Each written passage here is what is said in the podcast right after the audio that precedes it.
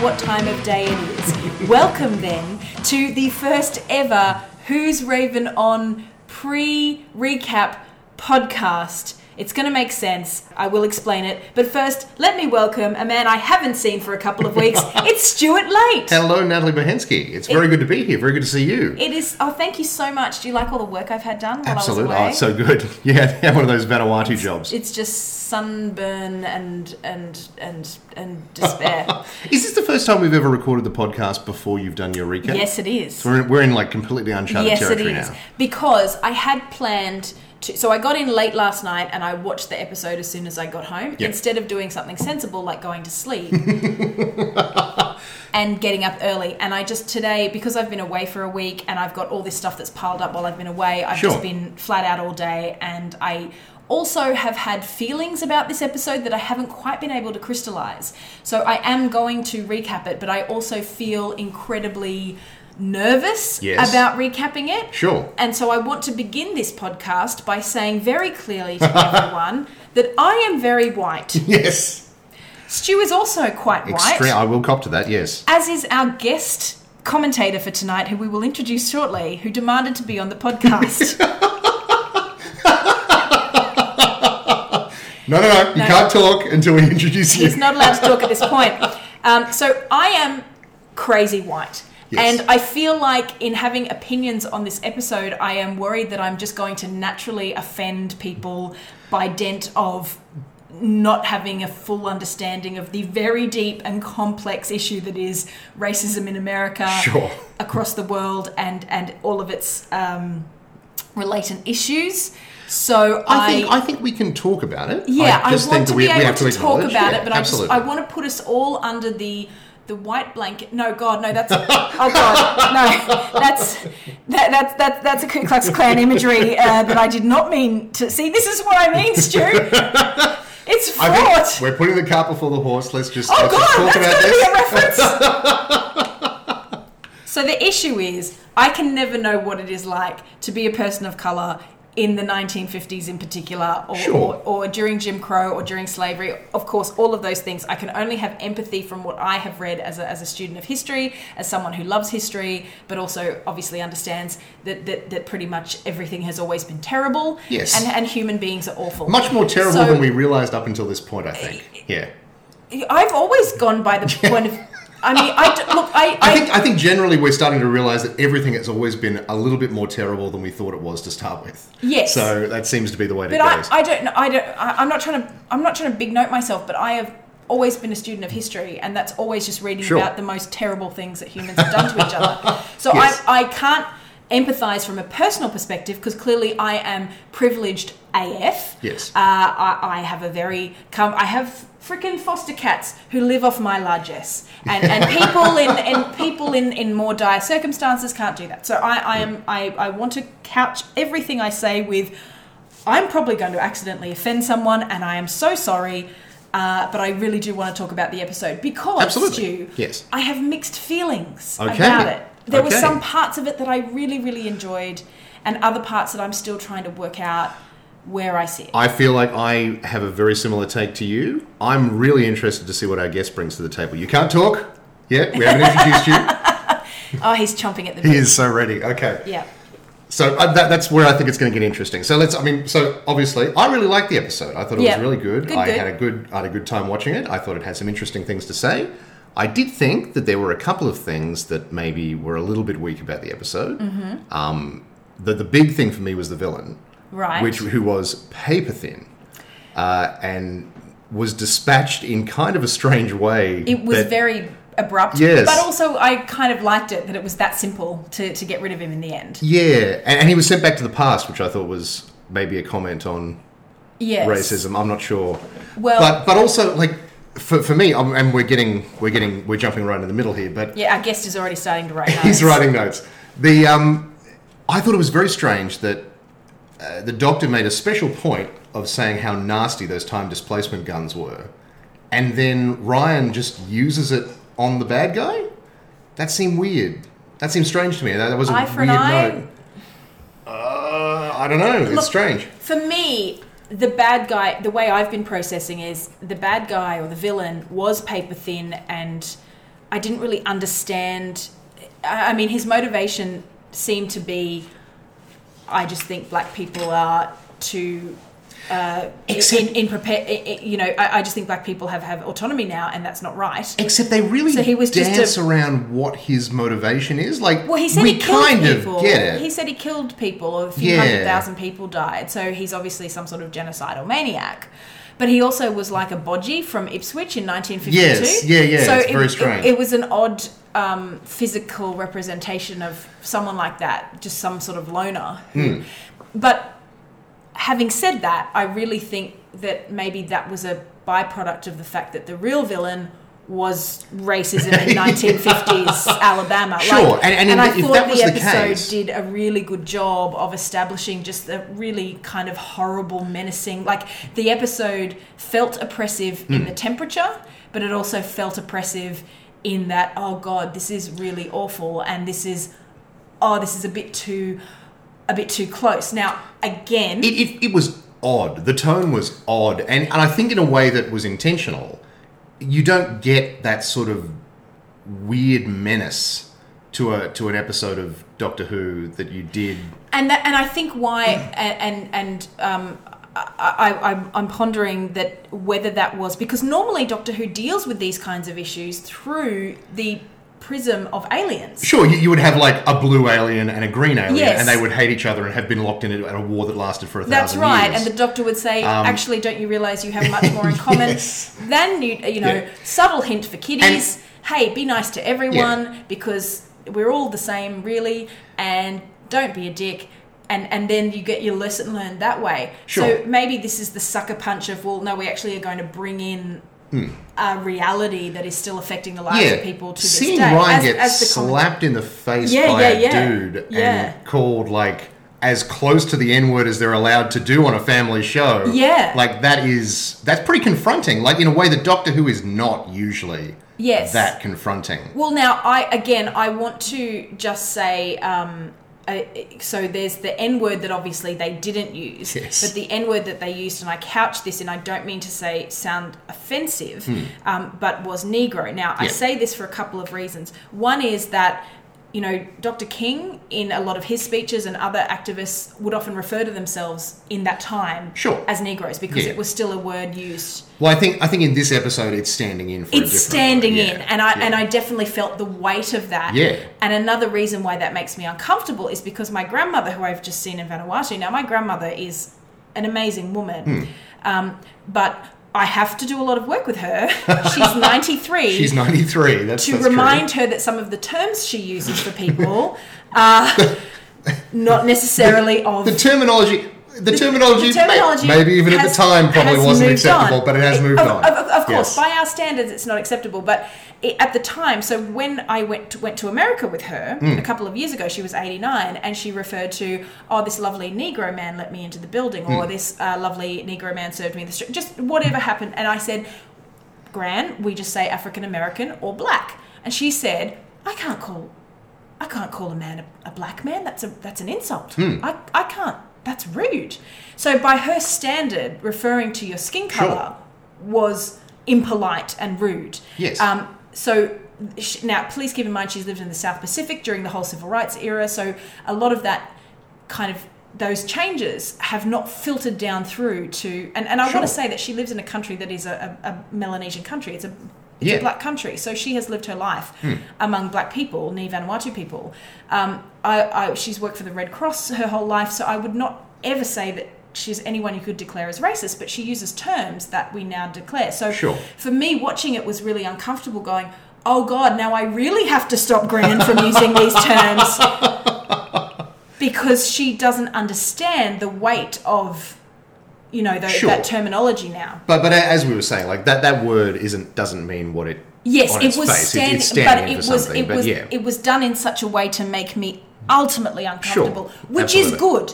I should be uncomfortable. It's- I should be yeah. placed in those. That, that is that is the that is what the episode wants you to caveat, feel. caveat, That's caveat. correct. I, I, and I get that. So for me, the villain was, oh, you know, what's that Futurama joke? Turns out it's man. Turns out it's man. yeah, we Yeah. created the ultimate monster. Turns out it's man. Yeah. So um, but I felt that there were aspects to it which I haven't been able to clarify in my head why I found it not quite. And I don't know whether it's the historical accuracies of of it. Uh, Can I can I say for me, I I find that, and it, this episode crystallized what I've been finding a bit odd about all three episodes that we've seen so far this season, which is that the show has completely changed the way it tells stories. Right, like in the Steven Moffat era, everything was a fairy tale. There was a lot of bombast, a lot of plot twists and turns, and everything like that. In the Russell T Davies era, there was a lot of uh, you know, Deus Ex Machina, he was famous for them, and a lot of, you know, big, showy spectacle, and, and you know, the, the universe is at stake. Chris Chibnall has come in and is telling stories in a different way. He's telling them in a very straightforward fashion, um, almost to a fault. Like he's Gritty he's, realism? He's going for realism. He's bringing that sort He's of bringing the- procedural, the Broadchurch yeah, the Broadchurch mindset. touch, and it's a, an odd fit so far. Um, Yes. and that's that's why I think it's been it's been interesting to see that change. The show has never felt more different since its since its beginning in 2005, I think, and in a good way, and in a bad way, but it's a different it's it's a different way of telling stories, and I think this episode crystallized that because in the Russell T Davies era, or even the Steven Moffat era, that bad guy would have been the big bad guy. There would have been a there would have been a big twist, or the Doctor would have had to s- step in and save the day somehow. And in this story, that didn't happen. It was very it- straightforward. And the thing is, it couldn't because if you if you had you cannot take away Rosa Parks' No. agency No, no, absolutely. in what she did. that, that would have been a huge her, mistake. Her actions did Yep. have the butterfly effect of, of, of causing you Absolutely. know change, or it was, but she was already an activist. So I was worried that they were going to have something where they had to make her so angry that she would do oh, this. oh yeah, And I was like, super nervous. that's what I was worried episode. about. Like they can't, you cannot go back and sort of go. So, but they came really close by going. We need to adjust all these things to make sure she goes here. To make sure That's right. And you would think that. I don't know, maybe it was something about the fact that she would have mentioned that she'd had to stay back late at work to repair this random person's coat. That's right, That, exactly. You know, all the, to me, there was a little bit of But for me, those packing that in. exactly. and But at least they didn't go into, you know, get up, Rosa, now's your time, quickly. Yeah, exactly, Nudge her in the shoulder. Like That- they, they, let- they left She- that to her, and that would have been and they even make a point of saying like we have to not interfere. Interfere here. Yes. And Um, that was very um, interesting to watch all of their faces. And um, I was having a chat to Mm. Well, Greg from the Smart Enough to Know Better podcast just before you arrived, who said that the look on Bradley Walsh's face of that, Yeah. I don't want to be here. Um, Well, someone put it out. I didn't realize in the moment because it's a little bit confused when it all sort of goes down. Yeah, but it was, yeah. He's the white passenger that she doesn't stand up for. yeah, yeah. Like yeah. I didn't, re- I didn't realize that, and I sort of recognized that in hindsight. I'm like, oh my god! Like he, that, that's why he was so I'm the one like who. horrified. He was like, oh Yeah. no, no, I'm, I'm, I do right in the thick of it. I wouldn't do this, Yeah. but I have to historically. I have to now. stand here and- and do that's- this. And I'm worried that that takes away a bit of the. I get why I get why that had to happen, but I something with it me made with it made me feel like, oh, you've you've now put a person in that position. I don't know. And I think that well, I, I think And they of course, did that it's not a fairy deliberately. tale. It's not a. I know. think they did that deliberately. It's to put you, the viewer, into that Yeah, position and go, absolutely. "Oh my god." If I was at that time, I would have just sat like they, Hmm. you know, showed lots of close-ups of other people's faces on the bus where they just did nothing. So it's that whole thing of doing nothing being turned against you. Yeah. Like, oh my god, I have to do nothing now for a purpose. Sure. I don't know if anything I'm saying makes sense. Should we bring in? I was about to say we've said a lot. He's chomping at the bit. Let's let's bring I realise now he has made actual notes. He's, he is not even handwritten, like typed them, typed and printed notes. so we said. I feel um, woefully underprepared. Yeah, well, that's the way we run this podcast. but we did say when we had Greg from the Smart Enough to Know Better podcast on a couple of weeks ago for the first episode that we would welcome Dan on at any time. And I believe he messaged, well, he messaged me this morning going, Are you back from Vila yet? Yeah. When are you podcasting? I demand my right of reply. He messaged me as well, and Okay. he's been very keen to get on this this particular episode. so please welcome Dan from the Smart Enough to Know Better podcast. Hey. I'm pretty sure it's champing at the bit. Isn't it champing at the bit? it Don't probably horses is. champ? It probably is. What did we say? Chomping. Nice, They're not Fair enough. eating the bit, they're just champing at it. Okay. Sure. Well, champ away, champ. Uh, I did not enjoy this episode. Okay, Fair enough. controversial Okay. opinion. Out of the gate. Yeah. keeping that horse uh, pa- horse metaphor going. Um, ra- well, racism is historically quite brutal and severe and horrible, and. Yes, Doctor. Who doesn't really have a great track record. No, Um, there was it's been getting better. they, they do, yeah, and they mentioned I think Capaldi backed up Bill Potts in Yes. the in the Thames Mm. episode, the, Ice, yeah. giant, yeah. Yeah. Thin Ice.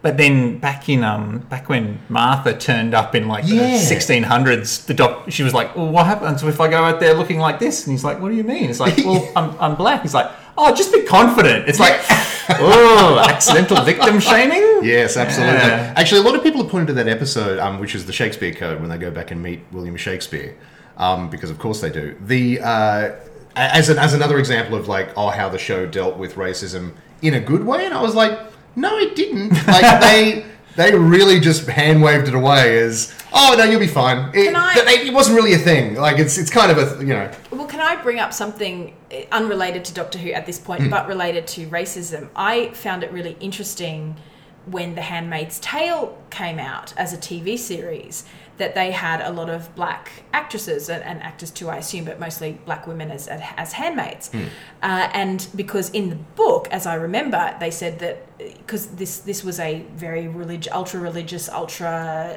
you know anti women kind of Yeah. um, group that had taken over the US, historically those kinds of groups are also quite racist. they just pepper some in there as well. And in the Yeah. book, they talked about how all black people essentially were, were put out to the colonies or whatever, or they were hmm. moved away, or they were put in their own space. There was apartheid or something like that. Okay. Whereas I, could, I, I was looking, going, gee, it seems really odd that this very, very ultra conservative, anti woman thing is like cool with strangely progressive when it comes strangely to this projected when it comes to race. And then I thought, oh well, maybe they're redefining that to go, well, the key thing is fertility. The key thing is controlling women's Mm. fertility. So race comes second to that. Sure. So we need to just have the most fertile women. And I went, okay, well that's cool. And also it's about diversity in Hollywood now. It's a big issue. So having black women, you know, if you just did an all white cast, you might get attacked. But then I personally was going, but to me there's something weird about it because it just seems so odd that this horrible, you know, right wing kind of group would be cool with race. But that, that's okay. Went, that's obviously what they've done. But then I was really intrigued to find out that there were some black women writers, you know, writing about it, going, yeah. They have not they have skimmed over the fact that this kind of government would be a racist government as well Yes. and so i, I was like going oh, oh well I'm, I'm sort of agree but at the That's same time That's definitely a poison chalice. Like it is damned because, if you do, damned if you don't. Yeah, because if you like, go, know. well, we want to reflect the accuracy that Yeah. yes, we would not have black people. Then you're going, well, you're encouraging racism. You're or also not not including em- people employing black people, Exactly. yeah. So I that's I, I- I felt that that was a really. Um, uh, at the time, kind of like I, d- I don't know what to say. Like I, I was Sure. very much in favour of having diversity, but at the same time going, but is that how- really how it would go? So Hmm. to see black women go, is that really how it would go? I went, okay, cool. I'm, I'm glad that I wasn't just being horribly racist by accident. No, no. Again, caveat, caveat. I'm probably accidentally being racist. So sorry, Dan. Back to you, back to you. With, We don't want to be racist. That's no good at all. No, I, I don't. Another I- controversial stance. Yeah, But again- yeah, I stand by it too. but again, it's it's again, you know, the internet being what it is, and for the last year or so, I've I've had tremendous anxiety about how you speak in in public or how you. Sure. Um, let me give you an Rightly example. so. Yeah.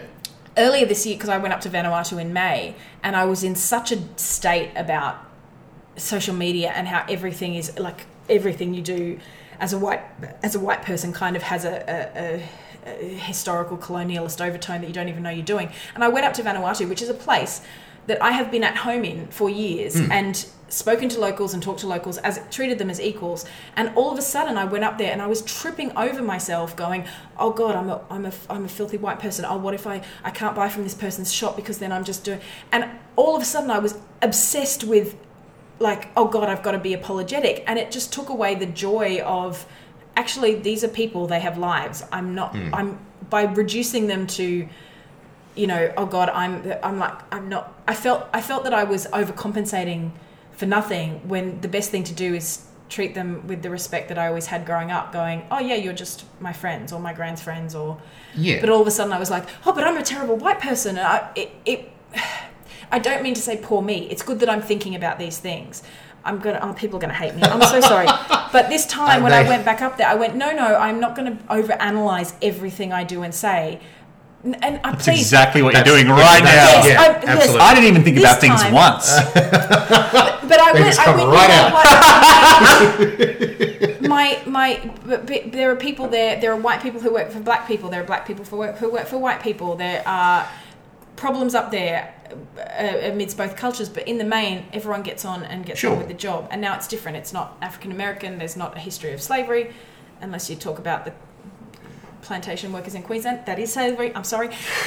That is a big issue. But the, the point is, um, I find there's so much analysis, so it's good to think about these things. But I personally, the kind of person I am, get overly, overly worried and then just want to hide in a hole and go, I can never speak to people who are also not white because I'll offend them. And that's not the way to be. That's just not the way to be. No, That's- absolutely. that's while I while I don't want to see you twist yourself in knots, like it's probably good that you're, you know, analyzing that and just sort of taking stock every once in a while and going, hang on, am, am I doing the best that I can and can I do better? And we should all do that. Yeah. Yeah, I have a whole page Yeah. in here which is really problematic. it is. Well, let's. I'm, I'm, I'm really interested to see Yeah. because you did not like this episode at all. No. and and I'm really because I, I I had issues with it. I, I know Natalie did too, but we both I think Well- liked it. Like we came out of it the other end going, that was a really good episode. I quite like that. So what what was what was your issues with it? Well, I mean, one of the one of the big, as you mentioned before, the big monster in this was the racism, and it was like threatening and like it was threatening danger. Sure. but it was a mundane human danger. Yes. like this is the Doctor. Like she bounces around the universe, like standing up to Daleks and Yes. like The ultimate- omniscient the ultimate gods racist, and stuff. yeah, the that's- ultimate racist, that's right. exactly. Yeah. And then a big fat man slaps Ryan in the face, and she stands around looking absolutely stunned. Yeah. She has no preparation for that at all. Mm. Like this is the same doctor who walks in and, and goes, Oh, just one thing, stay away from the shadows. Oh, you see that big mold patch on the ceiling? Don't touch that. Like she's a Time Lord who's like good at noticing stuff. Doesn't click that she like so that she's interacting with aliens Hmm. And going, oh, th- this is this time period with these sort of aliens, Yes. and this is how these aliens interact. Like she's smart at that sort of stuff. So you're saying like the doctor should have known that this would have been an issue, It was maybe a it was a weird thing, yeah, for the doctor to miss. Um, there's a scene where a cop forces his way into their motel room, yes, and she's, very. she's I mean, kind of combative. Yeah. but it, it's a really weird vibe. Like if you imagined that this was a lizard cop complaining that he was looking for like the hairless ones, and like Nadal, Nadal, and like Ryan Yeah. were like hiding away in a room that doesn't have a window. Yes. because we just watched him. We just watched him come in the escape route. yes, Like, and then like you can ima- imagine Matt Smith doing like an exciting monologue where he like bef- befuddles the cop before I, like I quite like the the, the the responses that she was giving to the cop because she was They- responding to him were- while yeah. fundamentally disagreeing with him, which I thought was very clever. Yes, But- yes, there was a real strong passive aggressive. Yes, Like there was a game, there was a mental game that she was playing there. absolutely. Um, but the problem is, like, if if the doctor like magics up a thing that where the cop's car suddenly turns on and starts driving away, and that diffuses the situation. Yeah. that's like this sort of whimsical sci-fi solution, and you and that sort of lessens the impact of what is a very real problem. Like. Yeah. you, you can't downplay the danger of race No. stuff No. because like that, it's too important to us as humans. No, that's right. Um, but for, for this, for the doctor to have to deal with it with, with that amount of earnestness is out of character for the doctor. And out of character for the show a little. Yeah. is is the thing. But I think it's good for the. Sh- I, I'm glad that the show tried it. i- my is my position on it, where I don't think they 100% got there, but I'm glad. I, I don't, and I don't want to see it every week.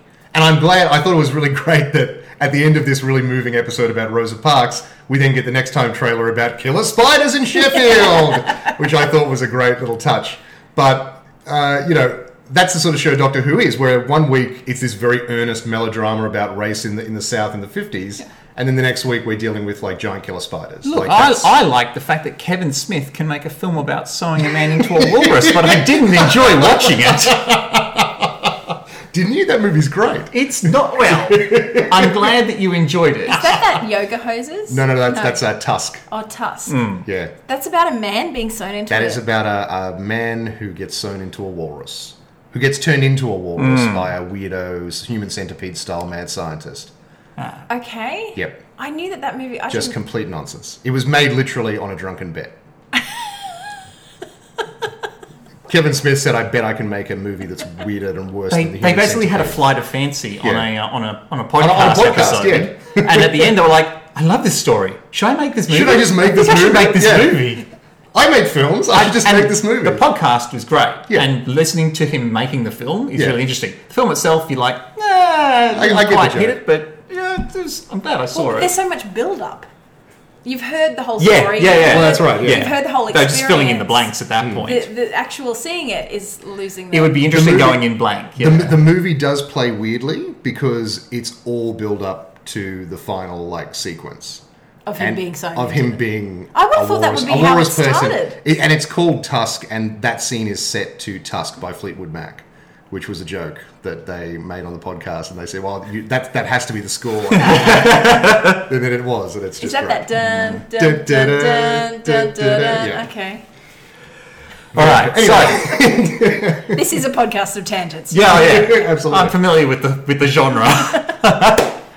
okay, so then she runs into Kransky Yes, or Kr- Kransky. Kra- Krasky. no, that's the person from Red Dwarf, isn't it, or Blackadder or something? That's Kochanski. That's it's Kaczynski. No, Kr- Krasky. Kransky. something Kransky. along those lines. Yes. Oh, I thought it was Cuzco.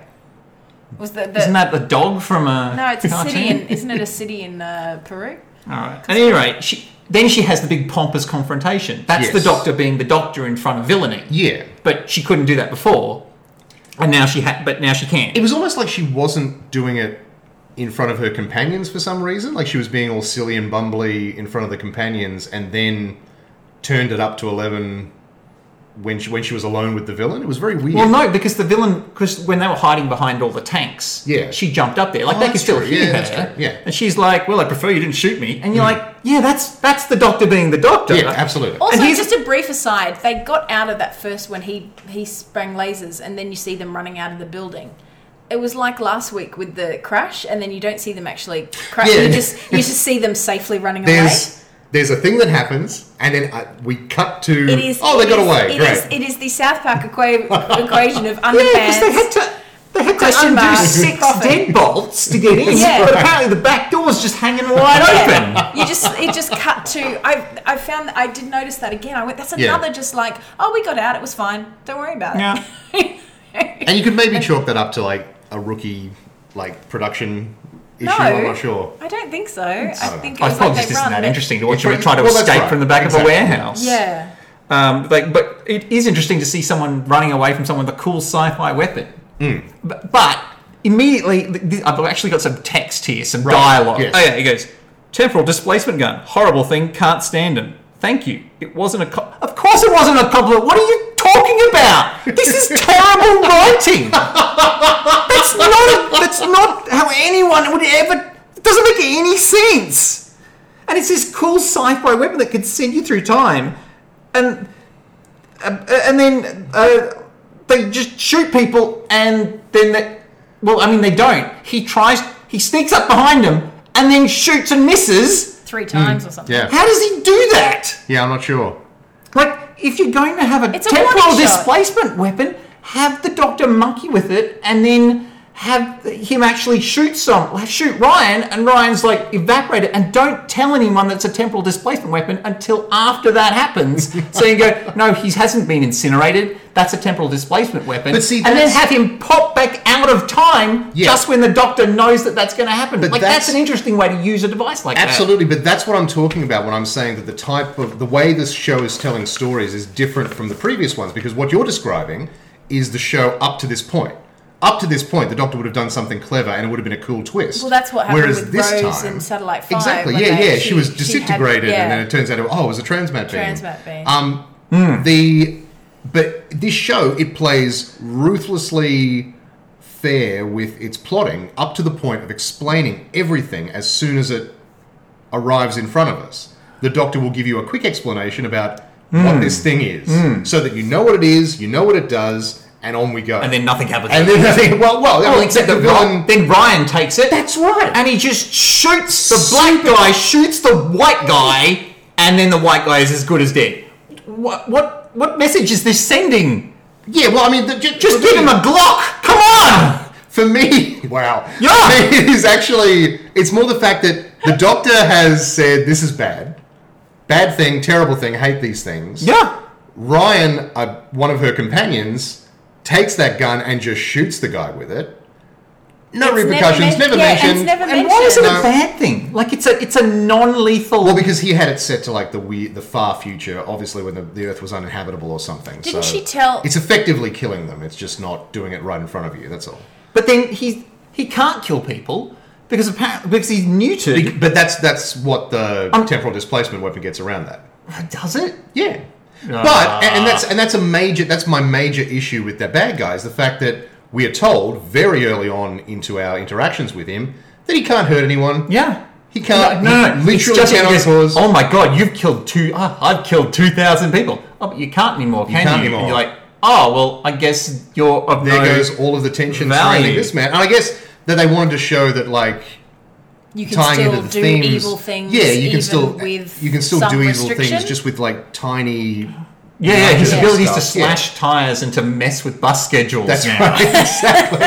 but you know the little things But- can snowball and, that sort of thing. Yeah, But- and but then, but then Ryan. Okay, this this is the thing that makes me the angriest. It sounds like you need So- to write a show uh, So- where you and someone else argue about the merits of It's a got no legs. Okay, That is so a reference what to is Love Hate Actually coming soon to the Gold Coast, Sunshine Coast, Ipswich, and Brisbane. Please book tickets online. Just Google Love Hate Actually. Please come to see my show. I need the money. Yes, Dad. what is Krasko's greatest and only weapon? His sense of style. His fantastic, yeah, his fantastic leather jacket. I'm not sure. His ability to make tiny moc- microscopic changes in the past Yes. to affect massive change in the future. Yeah. How do they get rid of him? They send him to the past. They past. send him to the past. I know. He's just going to be I back there stomping on I was about say, butterflies. but how far back did he go? This is what I'm saying. Like, because Ryan was just fiddling with dials, so he said it. He said he sent it back as far as it could go. So are we talking like the Big Bang, or are we talking like to the 1800s? All I'm saying is I'm not. I'm surprised that everyone didn't suddenly just turn into lizard Nazis Just- on the just spot. instantly, just- instantly, like a, a Yeah, time yeah, yeah. wave rushes Yeah. through, and suddenly everyone's a lizard Nazi. so, so that's that Bill and Ted thing, isn't it? Where you go, hey, if we had gone back in time, we would have left our guitar here or left the keys here. So you told me about that once in Bill and Ted. Oh no, that's a, no. This is more Back to the Future style, where you Yeah. change the past and it and it rushes If through you- and changes If the you, present. um, Dan and Greg on their podcast talk a lot about time travel and various forms of time travel. There is I- an episode of Why Wonders Why where we get Yes. deep into the weeds Yes. of time travel. Go go listen because it confused my brain uh, because I'm not great with time travel movies. Well, you know So- who isn't? Who else isn't very good with time travel? Doctor Who. It's actually not great. Doctor it. Who doesn't shine when it comes to time no. travel stories. Um, the TARDIS works very well as a ship that gets you from island to island, The- the- and each island is an adventurous story. The best, the best thing, uh, the best metaphor I ever heard was that the TARDIS is a story engine. yeah, Like the you walk into a blue box, pull a lever, and walk out into this week's story. Oh my god, it's the magic faraway It's tree. It's literally the magic faraway tree. Like Yeah. you, you Because at the get top in- of the magic Yep. faraway tree is a le- a, a, land, A rotating cloud, land, a, a, yeah. a different land every week, and you go up there, and one week it's the land of jelly, and everything is jelly, Dan. it's true, everything is jelly. Everything. Everything is jelly. So, for, for when you were listening, was this a tragedy or a delight? to the magic faraway tree. Yeah. That everything was jelly. Yeah. Well, it's a tragedy that I can't go there. oh, right. everything is jelly, I can hear the longing in your voice. It's jelly. Ah, she's jealous. Uh, The- But you're right. The show, uh, Steven Moffat for the first time. Moffat for the first time was sort of the one who sort of did the timey wimey stuff, where he did a lot there of was a manipulate little bit, storylines involving backs and backwards and forwards and that sort of thing. But you're right in that the show either doesn't really time travel is a is a method of getting to this week's story, Yes. and then we never. In, in there in were a couple of Douglas Adams ones back in the day. But in the in the original series, they almost didn't me- like you, you would hardly see the TARDIS. Yeah. the TARDIS would be at the start of the serial, and then they would get back into it at the end, and otherwise they'd just sort of be running around. As a child, they would always lean and they'd, they go look at the They just- monitor and go, "Gosh, it looks a bit dangerous out there." I'm like, "Don't go out there. just go somewhere safer." Well, they got around that this episode by having the TARDIS force them there. Yeah. Yes. Yeah. The I like TARDIS that. is like, you have to be here. It, it wouldn't get them back to Yeah. Sheffield. I saw the TARDIS was like, I'm not bloody going to Sheffield. have you been there? I've been there once. It's a It, it was awful. I'm, I'm leaving. But this story was about the butterfly effect. About you make a little change and But it was it makes me though? feel- Because there, You there mean the wasn't- Ashton Kutcher movie of the 2000s? or the um, crazy metal band? Was it a metal band? It was, it was a heavy metal band. Heavy yeah. metal band? okay. Yeah, I'm hip with the kids. Absolutely. Yeah, Ashton Late, Kutcher. late 90s, late, late 90s, 90s late 90s movies. Yeah. Yeah, I'm all oh, the, yeah, the kids who were born in the late seventies, but I'm hip with them. absolutely. I was not born in the late 70s. Thank you very much. That would make you about fifty now, then, wouldn't it? Oh, sorry, you mean eighties, not. Sorry. The. okay, so the bad guy I'm is very running sorry. around like slashing tires and Sure. and like making sure that Rosa Parks gets the afternoon off or Yes. something. That Which wasn't is adequately One, explained. one of the most She had benign to- forms of racism I've ever heard. it was make her work harder. Please make yeah, because they did they did put that in there that it, it's the common misconception that she said no, I'm tired and I'm going to sit down. Um, and they actually mentioned that in the episode Mm. that that was a common misconception that people thought she's like no, I've been working all day and I'm tired. And she actually said, "No, I wasn't any more tired than any other day. It was just this day I went. No, I'm not bloody No giving up my seat." Well, at any rate, this leads into what I think is one of the most boring sequences I have ever seen on television. Hmm. It was the death of a thousand paper cuts. Hmm. He, he put up signs, quick, take them down. He stopped Rosa from going to work, quickly tear your jacket. These were such mundane solutions to mundane problems. The problem with the butterfly effect is that the stakes are very high, but Yes. they seem very low.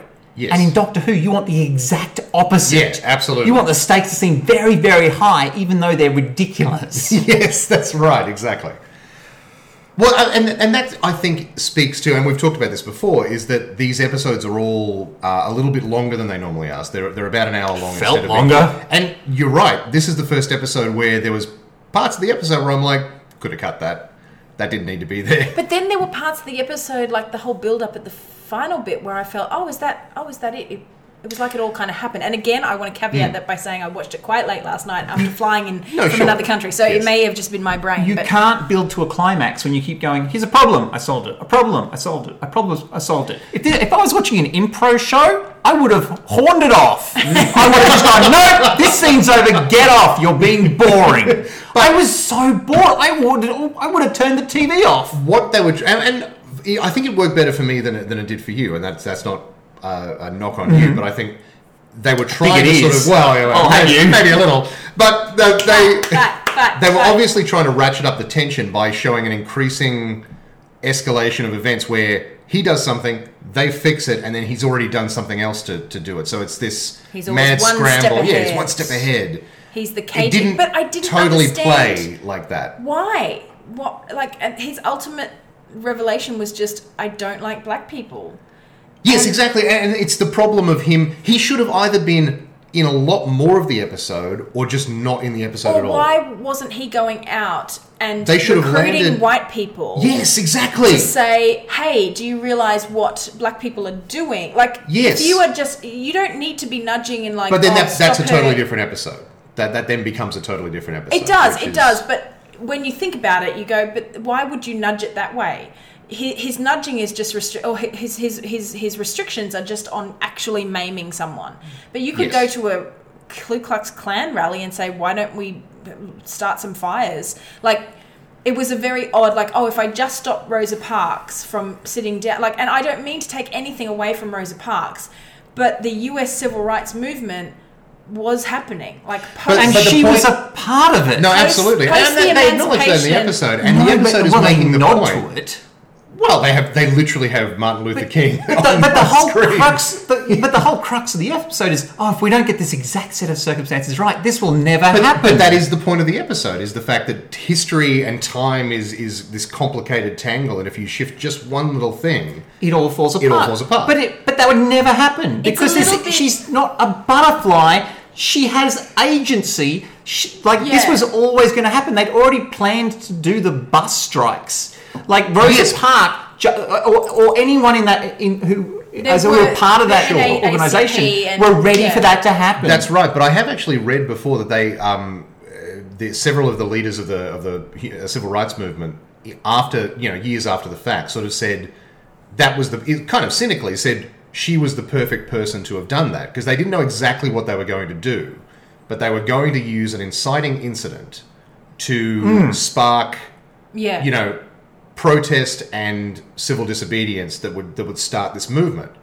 And this just fell into their laps. Like she she didn't plan to do it that day. no, But she was part of the movement and she was ready. just- for, she, was ready, for that to. She was primed. And- to and that's right. what makes say it And she was so the perfect more candidate because she was this this seamstress. She had she was you know squeaky clean. There was nothing there was nothing that people could sort of point to and say, oh, she's you know Hmm. a degenerate or anything like that. She was married, uh, you know, a upstanding woman, went to church, all that sort of stuff.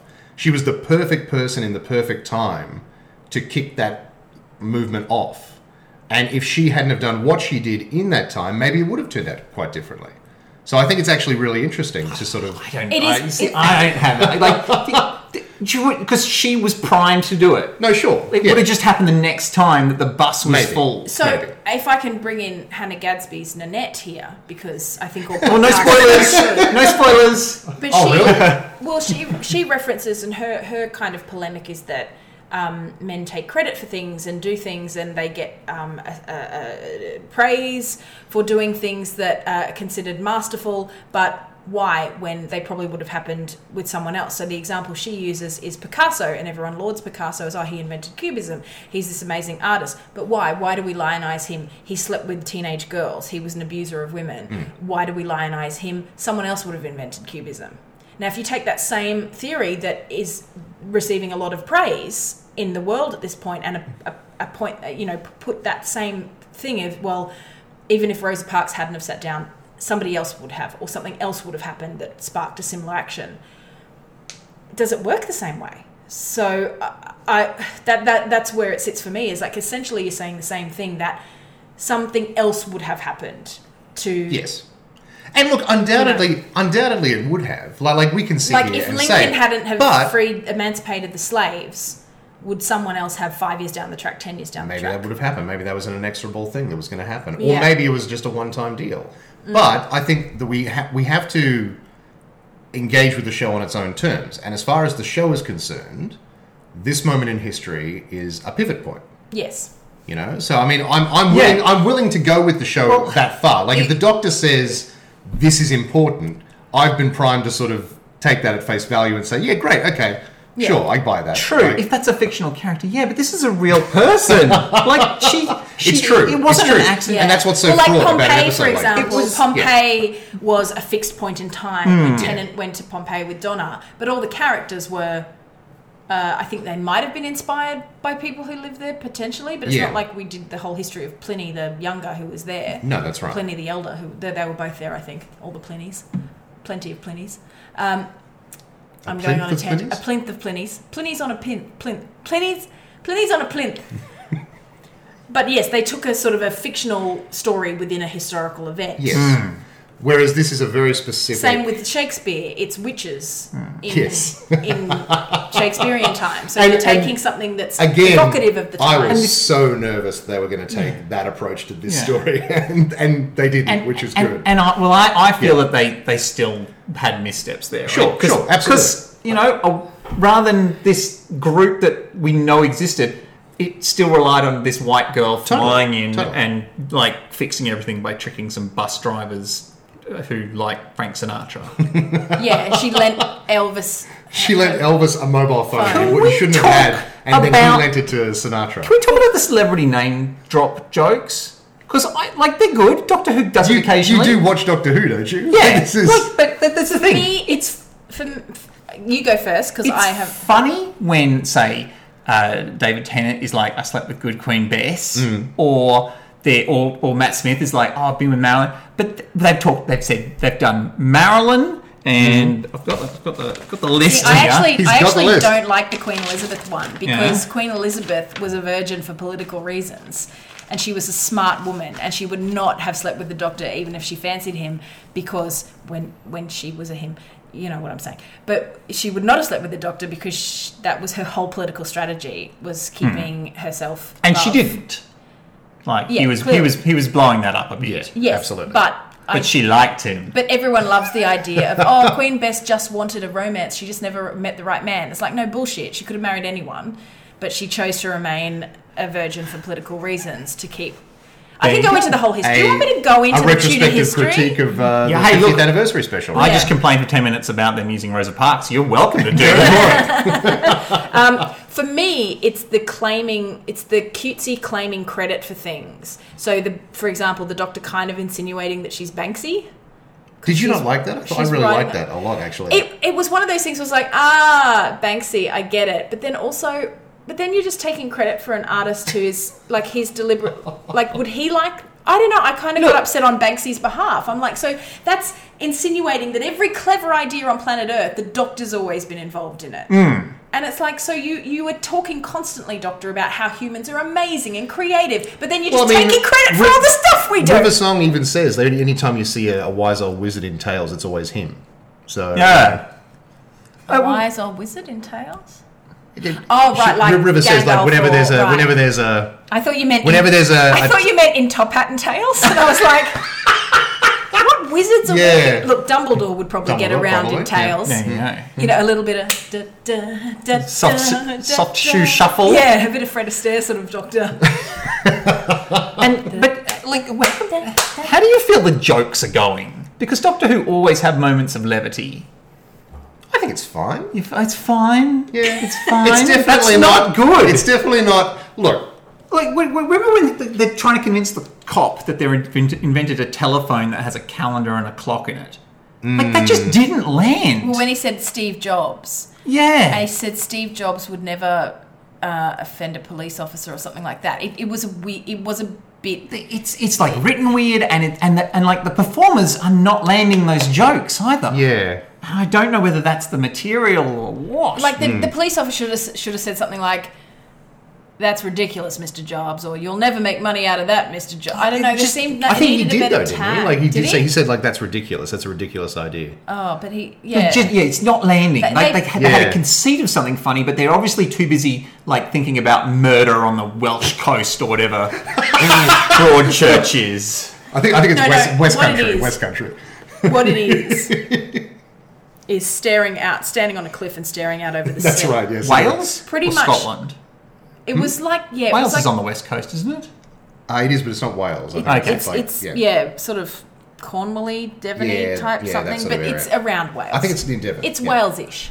It's uh, But Broadchurch. like 68% of Broadchurch is people standing on cliffs looking at it. it is. It is. That's very true. it's yeah, there's a lot of that. Now, A lot of people looking Great show, which now has two doctors. nervously smoking or um yeah, Scrubs has heaps more than that. Scrubs. more than two. oh, okay. Yeah. ER. now there had there, there were a couple of there were a couple of moments I liked. Okay. Okay, so I don't know whether that, cha- is that ruins the podcast. No, no, no, not at all. There were a couple. This is a- Um, you've already mentioned one, Yeah. which was uh, Graham on the bus going, "Oh no, I don't want to be a part of this." It's Hmm. like, "Well, I'm sorry, you have to." He's like, "No, I don't." Like that was that was compelling. Just the That personification was a of really white guilt. It's interesting moment. Yeah, Yeah. absolutely. I mean, maybe it says something that my favourite moment in a whole show about race relations is like the old white guy. But, well, no, maybe it's like oh, I can identify with him. Well, We've I- said but before- you can, and that's the point. Like, Yeah. you've locked onto the to the one bit of the episode that you have a personal relationship to, which is being in a situation where you're like, "Oh God, no, am I? I don't want it. I'm not that. Like, no, what? Yeah. You know, like, it, He's a guy who's married a black woman and Yeah. Mm. is very, very fond of his new black Yeah. stepson Even and keeps trying to even if his say, new stepson- "Call me new grandson granddad." And then he wanted to fist bump him, and he was like, "Don't ever do that." And I was like, "Oh, he's just he's trying to connect, you know." Yeah. Um, I he, he's I, I only say that because I try to fist bump people all the time, and now I'm worried that I'm being horrible. Um, but You're unbumpable. he- I'm unbumpable. Yes, debumped. Um, but he's he cares clearly about. He's not a racist person, and No, all of yeah. a sudden he's put in this position of going. I Oh, no, I'm the guy. I'm the guy. and yeah. he, he has just he's a bus driver himself he talked in the episode about how his wife when they first met when he was in hospital for cancer she said don't be like james blake and he was like who's that the bus driver who told rosa parks to get up Yeah. so he is very he, he is aware that rosa parks was a hero to his wife Hmm. and he's now in the position of going i have to sit back and make rosa parks get arrested like yeah. Yeah. you know Which was very well done. Yeah, it was very well Yeah. done. so Um, the other moment I really liked is, uh, you know, Ryan. I, I'm aware of. Yeah, he's the- pretty dull so far. Like he hasn't really done heaps, but he had this moment where he was in the room with um, Martin Luther King. Yes. and he goes, "Oh," and he said something like, uh, "Oh, thanks for that, Martin Luther King. What do you think, Rosa, Rosa Parks?" Parks. And then he has this moment where he's like. Oh wow! Yeah, yeah, Like, yeah. and he just the delight where he's like, "Holy crap! This is uh, really happening!" Yeah. and Absolutely. like that's what I want to see in a Doctor Who companion. Yeah. Like that's what I want to see Ryan do. That's it, yeah. He, he there was a bit there where I was like, oh, I want to see that guy. Yeah, that guy every every week, all the time. well he And then he just shot some guy in the he street. just totally did. Oh man, that's really weird. And the more I talk about it, the more the, the worse it is. The, they they had a conversation, Yaz, because again, Yaz Who? w- is the girl. Hmm. Yeah, I don't.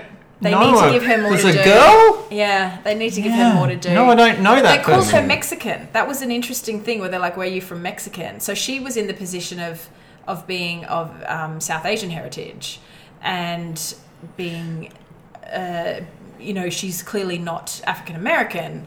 But they couldn't quite place her, but they knew she wasn't white. So Yeah. she was in then the kind of nondescript This what weird happens sort to of me, limbo which I thought was yeah. also valuable to go. Well, yeah, how do you declare what is white and what is not? And she Sure. sat on the bus going, "Well, I'm just going to sit here until they tell me to get lost." and I was right. like, "That's great. That was that was really good." And they had a conversation uh, when they were hiding when the policeman had arrived at the motel, and she and and they had this very for two essentially 19, 20 year olds. Hmm. They had this very like I like the fact that he was like, I wanted to hit that guy back. I really wanted to hit him back. But then they were just talking very kind of academically about, look, racism hasn't been cured from the world, but you know, Rosa Parks really has. They fought for us, and that you know, it was a bit. It was kind of. It was a bit dry and a bit sort of educational. It, Yes. Yeah, but but again, But it was yeah. good that it was there because Yeah. you had you Yeah, had those characters.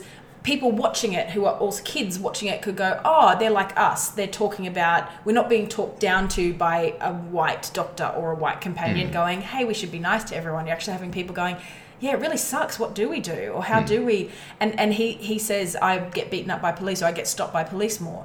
And she's like, hey, not me, not this police. And he's like, well, tell me you haven't been hassled. And she's like, well, yeah, I have. So that, that there were there were nice moments between the two of them. Yeah.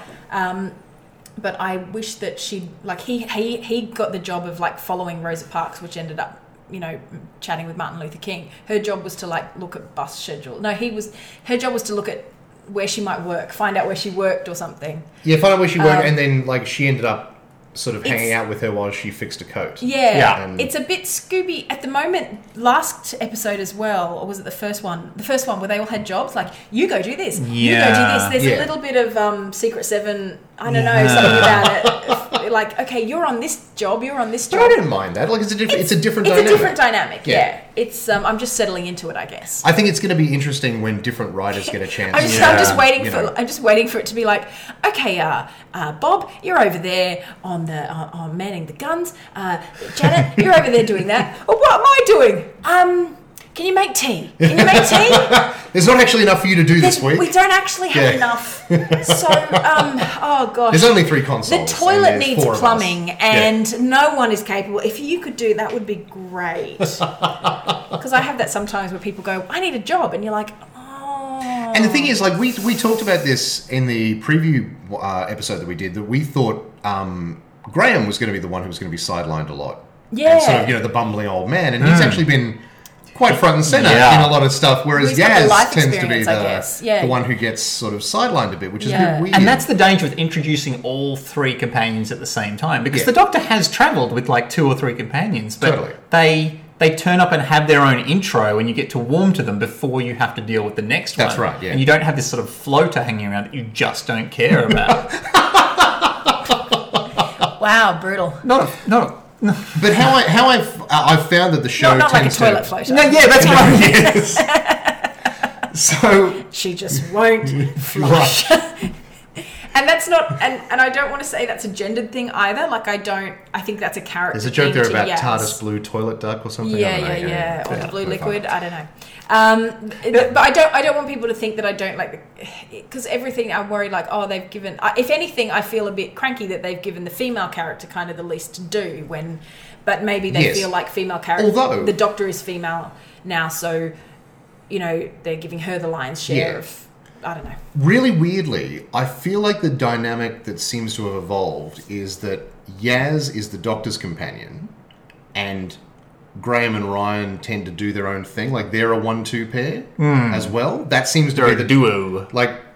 It sort of breaks that way if they're doing stuff. Like Yaz will go with the Doctor, Yeah, and Ryan will go off with Graham. but then Yaz and Ryan have gone off a few times. So that's true, exactly. Hmm. And obviously, you know, they're trying to Yeah. get everyone So- sort of to pair off in different combinations. yeah. But I Do you feel think like there's that, a romance thing happening between? I think they're trying to set that up, and it's just not happening for me. Well, I mean, uh, they haven't tried. I don't think they've tried to yet. I think no, no. it's There, on there the was a little moment. Was there was a little moment when they first entered the hotel room. He said where he something said something about- about like someone was punching above his weight. No, Ah. she, she says she went out with someone. She went out with someone He was and like, oh, he oh, was you've punching just- above his weight. You've gone Oh. down in my estimation, or something like that. Yeah, he's 'Cause like, she went oh, out with some bloke. You know, and she because like, what? she was like, oh, She that's should Ah, have clocked that's him. and- almost She should have clocked him and gone, "Mm, do whatever the fuck I want, buddy. yeah, that's almost a nice thing you said to me just then. And He was like, Yeah. well, shut up, and then walked away. That was weird. That was weird. I'm not sure. Uh, what that maybe was. maybe it'll build a little bit. I'm bit sure better. it's meant to build. Yeah, it's Hopefully- very strange. As long as it builds slowly, maybe we'll warm to it. Maybe we'll be like, oh yay, I can't wait. There'll be people shipping uh, Ryan and what's her face, and Do you think that they would already be shipping online? Would there be doctor? Oh, they would absolutely. Would there be like into People would doctor shipping? cosplay- oh, the two doctors. Oh my goodness. Oh yeah, well Why of stop course at because two? Why stop at two? Mm. Devil's Uh, Triangle. Now, I have been pretty down on this episode. yes. The good news about this episode, Hmm. though, is that lots of people really loved it. Oh, they loved it. Yeah. Like this was an episode for them. It got and very- They totally went into it. it was a so- it was a B episode with an A plus reaction. Like Yeah. it was very much. Well, Yeah. I mean, who's judging? Like, if, if Well, you ask them, it's an A episode. sure, if you ask absolutely. me, it's a great big piece of D. Wow. Dan is radiating big D energy. but, ultimate, but ultimately, something, some Doctor Who, episodes of Doctor Who would absolutely just for me. Like Vincent hmm. and the Doctor. Yes, That exactly. was absolutely for me. And I know heaps of people who are like, oh, no, no, that was a bit dopey. yeah, I, I, loved don't it. understand those people. Like that is a yeah, it makes me sublime cry, episode of sublime episode of television. Like TV in general, let alone when they showed him, when they took him to the gallery and Yeah. showed him all the people looking at his paintings, Yeah, and Bill Nighy amazing. was going, he is quite simply the greatest man who ever lived, and I know that because I was the obnoxious rock star in Love Actually when I wear bow ties. I've never seen that film. Um, don't bother. Um, the, just come see my show. I'll tell you all about it. we did the show. We did the show in Vanuatu, and um, my grandmother has seen it because she we were asking her beforehand. She was like, "Yes, it's got." Hugh Grant as the Prime Minister. I didn't like it. It wasn't realistic. They'd never elect someone like Hugh Grant a Prime Minister. He's far too handsome. Oh, I would. Um, but then afterwards, she said, Look, I didn't understand half of what you were saying. I had no idea, but there were some parts that were very, very funny. And you did a good job. You were very like she really loved the show, but she just most of it went over her head. right. But she Did was- she Well, actually- did she vote for you or for Amy? Mm. Look, I saw her because she was in the front row because I'd reserved a seat for her Yes. because she's got macular degeneration and can't see. So I wanted her to be able to have some sight if she So she could aim the little So love she could aim. And I saw her grab the because when I gave her the ball at the start of the night, like before we started, and I was like, she's like, "Can I throw this at you now?" Like she just wanted to throw it at me. Yeah, that we- was my reaction too. Actually, we just so everyone if you haven't seen the show the way we decide uh, yes and no is everyone is given a little squishy red heart like a little stress ball and then you get to decide whether you want to throw that at the yes i love love actually or yes i hate love actually side. I'm giving things away here i guess. Um, there's a lot there's a lot more to the show than just that. Like it's not a spoiler really. We, we it's in the marketing copy that the audience Yes. gets to decide. I'm just telling you how we decide. Anyway so i have like literally had these things thrown at me during the course of the show. And i'm like why would you do that? Are you a bastard The answer is Yes, yes. yes. Most people are horrible bastards. bonk it off my head. Like Hmm. I in Perth last year, no, earlier this year, the uh, uh, first line is Amy saying, "My name is Amy and I love Love Actually," and I said, "My name is Natalie and I hate it," and I got bounced off the top of the head. One line into the show, oh, nice. someone really did not like me just straight away, just I- straight away, and we're like, "No, you know Well, what?" look, Well, no, she, if you they, they agreed your with audience you. projectiles, I will just say that's, that's kind of on you. But what That's happened kind was, what happened was, I was like, "Oh, you don't get this back now," and I kept it and put it in my basket later. So more fool them. Ah. Last Uh, laugh. we yeah, please don't steal the hearts if you come to the show. They're very expensive. I was going to say, do you have to have you had to refill? The Oh hearts? yeah, I had to buy more for Melbourne because I thought we were going to have like we had a bigger venue, and I was like, well, if we sell out, we need to have a heart for everyone. Turns out that didn't happen. screw you, Melbourne. Um, but uh, no, I'm kidding. I've got to be positive. Uh, screw you, some parts of Melbourne. Um, oh, wow, I should edit this out. But point is, uh, we. We lost about 20 or 30 of them in Melbourne. Like they just went. So I don't know if people were stealing them or they just Right. all ended up under the stage and we didn't get them back.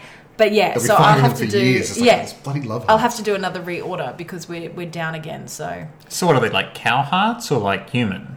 uh, you know, they're that typical romance Valentine heart shaped. Oh, like a sheep's heart. Yeah, all right. Yeah, yeah. One day we'll do the show where everyone gets an actual sheep's heart. It'll just make the stakes so much higher. You do it around Halloween. Yes, Hmm. that's right. Come to love hate actually with blood. There will be blood. Anyway, Love hate actuary. Yeah, love hate mortuary. Ooh. Mm. Anyway, enough about my show, but not enough. Please come and see it. Gold Coast, Sunshine Coast, Ipswich, and Brisbane. Anywhere in Southeast Queensland, you can come see our show. Please come. It's really well priced. Hello to all the time shifted listeners for whom this will mean nothing. No, if it's in November, like you might be listening in That's November. true. Yes. Also, she'll be playing, doing this show ad nauseum for the Oh, rest of her oh, life. If not, I She- have. She knows the magic teat when she I- latches on. No, no, no. I have another show coming up, which will hopefully be a bit of sizzle. But I have another show that I'm working on, and I really, really need to work on it. Um, but it's going to be exciting for people who are long-time listeners of the of the podcast. I think. so I just want to put that out there, just for people to, you know, some people I don't think would listen to this podcast, but if you do, you're getting some special inside info. Oh God. Anyway, so let's wrap up. Let's wrap this up how, how do we feel going into next week then? Well, I don't watch the trailer.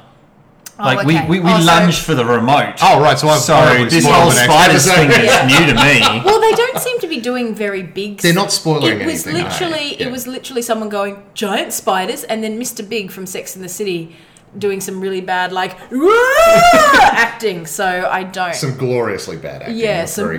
So I, I That- guess. that sounds promising. Can I, ju- can I Is it, just is, it, is it Mothra then? Is that what it is? If they're uh, giant no, no, spiders? no. Um, that is. It's Uh, a giant oh, moth. Macra? That- It was the Macra. They're crabs. yeah, the crab people. but, um, Crabs. Mothra was nothing No. other than a moth. that's right. That's what. It's in the name.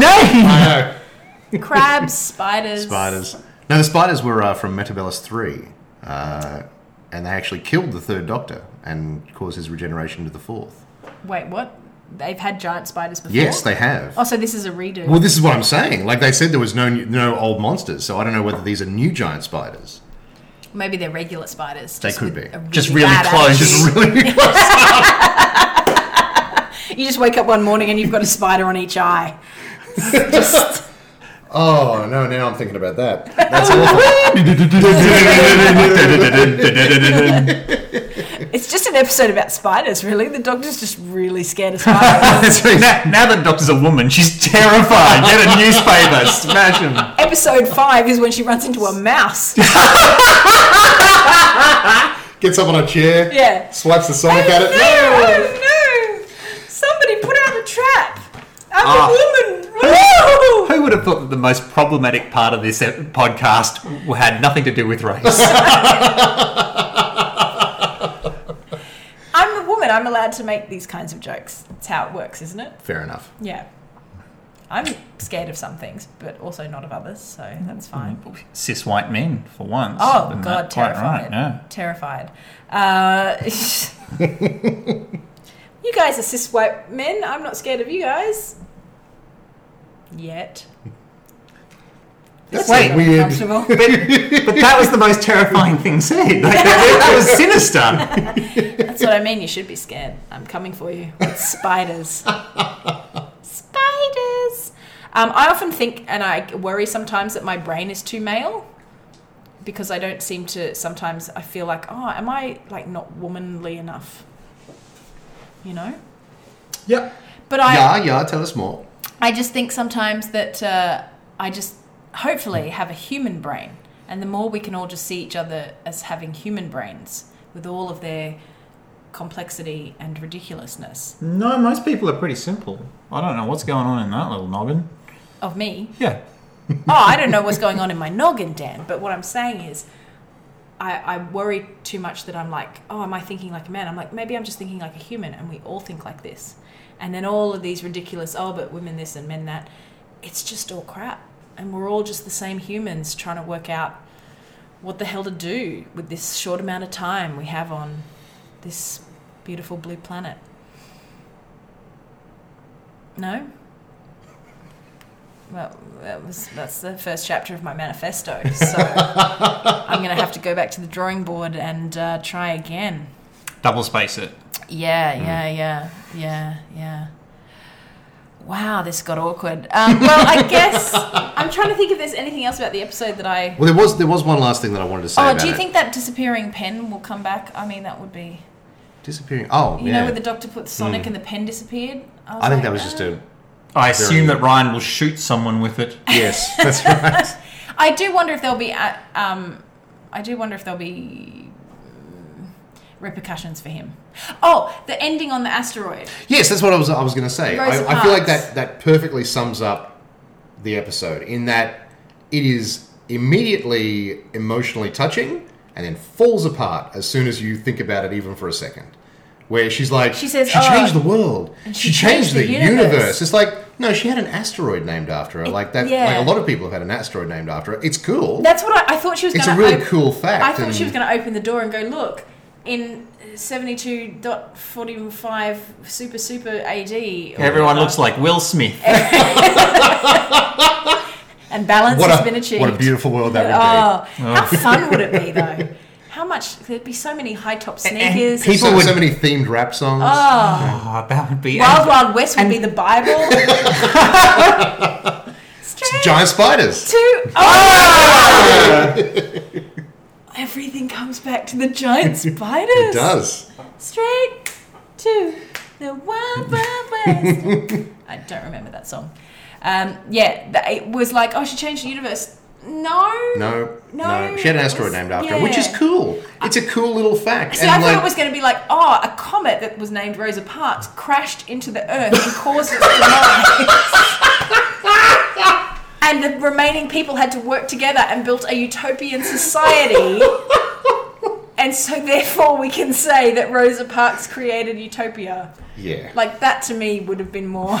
It came down, hit all the white men. That's it. Yeah. all gone. Bang, right out of there. Um, and, and look, to be celebrated. Uh, we put them all in Let's a, be fair, a yeah. large empty quarry. Uh, and uh, yeah, that's that's what I thought. Like some something like that would happen where, yeah, but just. Yeah, and oh, it was oh. just, and, and so in the moment, that's a very, that's a very affecting moment after Yeah. everything. Like the music, like that song is swelling, and, And they've done that before for Yeah. other, where they've gone, look, now we have this kind of bicycle because of Mr. Dunlop or something. I don't know. Like, yeah, that, and and it, it's very in the moment, it's very affecting, and then you stop and go, hang on, what? That doesn't what? What are you even saying there? Had an asteroid named after. It's it's great. I and I like to be honest, an asteroid. I mean, Mm. like a comet to me seems, you know, like inspiring and an asteroid. And especially coming. stacks of them. That's it. And especially coming so hot on the heels of them showing actual footage of the real Rosa Parks getting the like the medal from the president, Yeah. Which is which is like Isn't this great. incredible? You think that's incredible? Check out this check rock! Out, check out this CGI um, rock that we've we're showing you. But look at the sunlight glinting off it. in a yeah, very it looks nice really way. good. Um, I was going to say something then, and I've forgotten what it was. Oh, Comet! I just want to tell you a really, really good joke from Nearer the Gods, which is a play currently playing uh, if you're in Brisbane at the Queensland Theatre, which I went and saw before I went up to Vanuatu. Um, and it's a David Williamson who wrote the Removalists and the part the. Uh, Don's Party and stuff. Anyway, so uh, it's about Edmund Halley and Sir Isaac Newton, and it's about how Edmund Halley had to go and kind of convince Newton to write all this stuff that became Principia Dis- Mathematica. I was about to say Principia Discordia. Whole different book. Very different book. Much more underground cult 80s KLF. Don't go look it up. But yeah, Principia Mathematica. And it's a very, very funny play. But at one point, because Isaac Newton, it turns out, was not a nice man. Bit of a grouch. A bit crazy. And Edmund Halley. Yeah, yeah. It was into alchemy. And, and Is Halley. he the doctor? Maybe. Yeah. Well, Halley is going, so what are you working on now? And he's like, well, I can't do all of this amazing stuff about universal gravitation. I have to work out when Jesus is coming back. Yes. So I'm just doing the maths to Yeah. work out when Jesus is coming back. Pretty sure it's going to be soon. Uh, so I need to have that all sorted. And Halley's like, um, good. but maybe let's do this other stuff first that might actually change the way we perceive science. Yeah? Yeah? Let's do that. You might get an asteroid named after you. Well, this it. is the thing. So um, uh, Newton is uh, Halley is like doing everything to get this stuff published. He's putting up his own money to get it published without telling Newton. And Newton's like, "No, I've got to do this. I've got to do. I've got to do the tides. It won't work if I don't have all this done." And then he starts talking about how he's got to do the comets. He's got to do the comets. And Edmund Halley um, goes. For God's sake, Newton, no one will ever be remembered for a comet! It was just a Yes. beautiful, beautiful, beautiful joke that I laughed at Yeah. very much, as did the whole audience. Because there's all this math stuff that's very, very clever, but I'm like, I think that's a funny maths joke, but I don't think I'm, I don't think I'm clever enough to get it. Two But, people in the audience laugh at those. yeah, yeah, jokes, yeah, But Halley, no one will know be remembered Smash for a it. comet. Just the best joke. I just was like, mwah, mwah. Love it. Anyway, so on that note, I think Rosa Parks should have had a comet named after her Sure. um, or like a planet, or Hmm. um, I don't know, a breed of dog or cat. That's lovely, wouldn't it? If you had a, or doesn't your dad have something named after him? Yes, yes. There's a, uh, a, a there's an extinct weed uh, called uh, uh, Isoetes beastioni, Wow. uh, which uh, he uh, one of his, one of the people that he trained when he was a geologist found this thing and named it after the person who trained him. So there you go. we, I did up an illustration. It's all mounted at Very home cool. of this. So I think Rosa Parks should have had like a cool thing named after her from that kind of thing as well. I mean, an asteroid is cool. It is That's pretty cool. fine. But it is essentially a big bit of rock. When my wife realised that it was about Rosa Parks, she just got into her head, Rosa, Rosa, Rosa, Rosa, from uh, Brooklyn Doug, Nine-Nine. Doug Judy, Yeah, Doug Judy. singing about Rosa Diaz. And Ah. I think that the black movement would have been very different if Rosa Diaz had failed to stand up and move to the black part of the bus. She's Hispanic. She's not black. Yeah, but she would kick someone's ass. Yeah, ass. that's such a good show, isn't it? It's a very good show. It's very funny. I'd love to do a podcast about Brooklyn Nine Nine, but It's nearly over. what do you do? Is it? Well, I mean, they, they've got like at least one more season, but that's probably Oh, really? it then. Yeah. Oh, okay. And, and look, season six probably won't be that great because it's moved to a different network. We know how that goes. always Anyone who's watched Community knows Yes. There's a yep, absolutely. Yeah, or that- Arrested that show- Development that show really went downhill, didn't it? Community. off a cliff. Uh, Good season, moments still. season six is very interesting. But I don't even think I've watched anyway. it. I think No, I no, no. dropped The other ones are very interesting. What are you talking No, about? season six of Community, the final season. Yeah, no, it's terrible. No, they, they ran out of money. I think it's fascinating. It's well, fascinating. Oh, It's right. like, it's like watching a car wreck as Well- you drive past. It's just something you can't look away from. Are we still recording? Yeah, yeah. sure. I may cut this. I may not. I don't. I don't, I don't know. It's No, fun. let- let's face it, Natalie, you're not cutting it. No, It's I'm fine. probably not going to cut it because um, My trick is just to put the theme music like two thirds of the way That's it, through, yeah. and everything else just seems like extra. That's it. Well, Dan, thank you so much for coming on with your opinions. Uh, and I just do want to state that they are opinions. Um, everyone here is free to make up their own mind and to really judge an episode on how it worked for them. Sure. And, uh, you know, clearly we haven't solved racism um, here tonight. Oh, God. Oh, hang on, I had a Was that page on in the- here about that, actually. Was that on the agenda for tonight? Because Yeah. I hadn't prepped. It was three white people just talking about That's it. how we were going to How we're solve gonna solve it, racism. yeah. Well done, guys. We're really on board. Um, yes, if, if you are if you are a yeah, I'm, I would love to open it up to you know if people of color. I don't know if they want a guest on the Call podcast or something, and how we're going with having a Pakistani heritage woman and a African um, well a. African British, Afro British. I'm not sure of the right terminology because you can't say African American because he's not American. That's, that's right. A black man, a I black guess- British man Yeah. uh, and uh, uh, a Muslim Pakistani. You could ask girl. your grandmother how to yes, refer to him. that's what I don't want to do. Okay. That's what I don't want to do. Um, I love my grand; she's the best, but her, her language is is um, you know I, I say grand, we can just say Chinese now. We we don't need to say Chinaman. Oh God, Gran. Um, yeah, there's a bit of that, but she means well.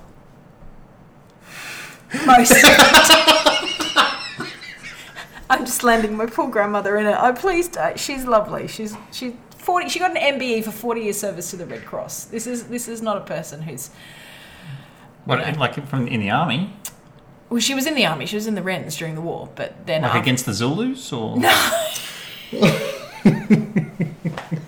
She was not at Rorke's Drift, Dan, if that's what you're saying. she was not with Michael Caine lining up their Dunning Krugers. No, what am I thinking of? Gatling Singing- guns. Singing Men of Harlech. Uh, yes, uh, yes, all right.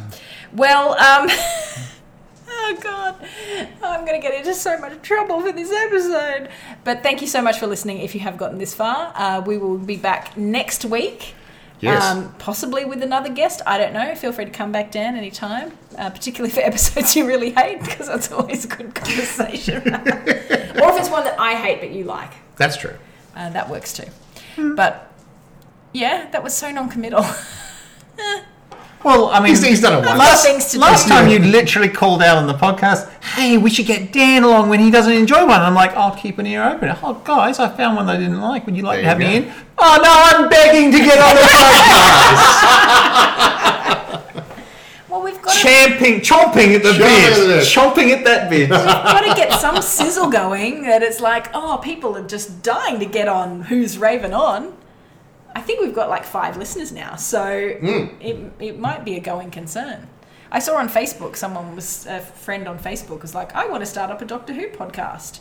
And, And you were like, back off. That's my territory. well, no, I was just like, oh, I, oh, okay. I, well, I was doing one, but okay. I thought I had that covered, dude. Uh, I think I've got. I think I, you know, we're a Doctor Who podcast. I don't think there need to be any more. No. surely. Yeah, one's enough. One's enough. One Doctor Who podcast. It's Yeah, like we've got it American. covered. It's like podcasts about American politics. Podcasts about true crime. There's one. That's all there. And look, I mean, maybe there could be more Doctor Who podcasts, but this one goes for so long, like it doesn't seem to finish. It doesn't wrap up. It just keeps going. well, on that note, uh, Time thank you- dilation. Thank you very much. um, we'll buzz Dan with the crazy alien time dimensional disposition. What was it called? Time dimension. Time Temporal displacement. Time Temporal displacement. displacement. Temporal yes. displacement, and Dan can go pimp his time in I don't know the Wild West. Horrible thing. Can't Yeah. stand him. Can't stand him. Thank you. That wasn't a compliment. yeah, that was weird. What? That was weirdly written. You'd think that it would be like, oh, they're so good, so effective, they don't hurt people at all. Oh, thank you. Yeah, that wasn't a compliment. But, then the Doctor would be wanting to have violence and things that hurt. Yeah. Hmm. But yeah, no, I see what you there. Th- th- There's That's a way the way- to write that Yeah. line. Get Kevin Smith on the job; he'll figure it out. Well, if it was, if it was, you know, the, the if it was the the if it was the guy um, said, uh, no, she said, oh, they're terrible things. I can't stand them. Well, you don't have to use them, and she would go, I don't like other people using them too, or something like that. You know. Look, I Yeah. need to sit down and workshop it. Okay, I haven't written the recap yet. I'm so still, I. I'm still jet lagged. It was like a two-hour flight, so I'm a bit jet lagged. Jet lagged. Two hour flight. It was a joke. That was what I was doing there. Is exaggerating for You comic get a effect. two-hour sleep in. That's what that is. I was. It was a, for comic effect. That's what that was. That was comedy. Did you not understand what comedy was? Yeah. Well. Thanks for Well, giving everyone, up um, performing, Dan. You can find Dan at smartenough.org, and I said that in exact the same way that they end their podcast every week, because that's how it is in my head. And you can find Stu at Disco Stew on Twitter, or me, I'm at Girl Clumsy. Dan is DNA Beast, I think. Yep. What the, I think. Well- you don't follow me. Yeah, I unfollowed. Wait, I hadn't, I hadn't checked. Quick. Oh no. Uh, why are you DNA Beast? Is it just a play on Dan and Beeston? yeah, it's an anagram of Dan and and my last name Beeston and Yeah, but your last name is not spelt Beast like a Beauty and the Beast. no, but I don't want to be Dan the B Town. So it's a homo. Dan the B Town, our new guest. um, yes, so you can find Dan on Twitter. He does cool pixel art and stuff. And of course, smartenough.org, where he gets on with Greg occasionally, and most of the time they fight. Sometimes they do not get on. And, um, it will be interesting to hear what Greg has to say in response. Um, right of reply to Greg extended for next week. And this is going to go on infinitum, as is this podcast. Oh, well, look, if people.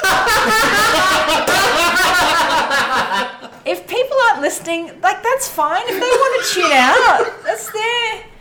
I mean, I never promised them a rose garden. I just said we'll put up some content, and if people have an hour and what are we up to, 20 to spare, that's their business. I don't judge. I just make We've been content. recording for nearly an hour and a half, and you're dragging this out even longer. Okay, fine. Forgive me if I'm just scared of being alone. See, we started, we started talking about racism, but the real monsters were inside of us. all yeah, it was. It was my loneliness. It's killing me. And I must confess. I still believe. Still believe. It's been 20 years this week since Britney Spears released Baby One More Time, but I'm not old. I'm not irrelevant. I'm fresh and vibrant. I just want that to be out there on record. Is that how you're signing off now? Because I know you were looking for one. Thank you for listening to Who's Raving On. I'm relevant. Uh, yeah, I think that pretty much is. that's, that's what we're doing here. I'll have yeah. to put that in the title. Who's raving on? We're relevant. We're relevant. Question mark? Question. Who's raving That's on? very Doctor Who. Yeah, exactly. On brand. Um, thank you so much, Dan. Stu, thank you so much. I'll see you. you next week for Giant Spider Attack. Yes, absolutely. And uh, we'll endeavour to have a, uh normal, getting back to normal schedule earlier in the week rather than this late in the week. Yeah. But I'll just, I'll top and tail this and put it up and everyone will enjoy it. Until next time, bring in the theme music now. Bye, everyone. Bye. Is this theme music great? It's so great, isn't it? Uh, That's how we're signing off now. It's relevant. we're relevant. It's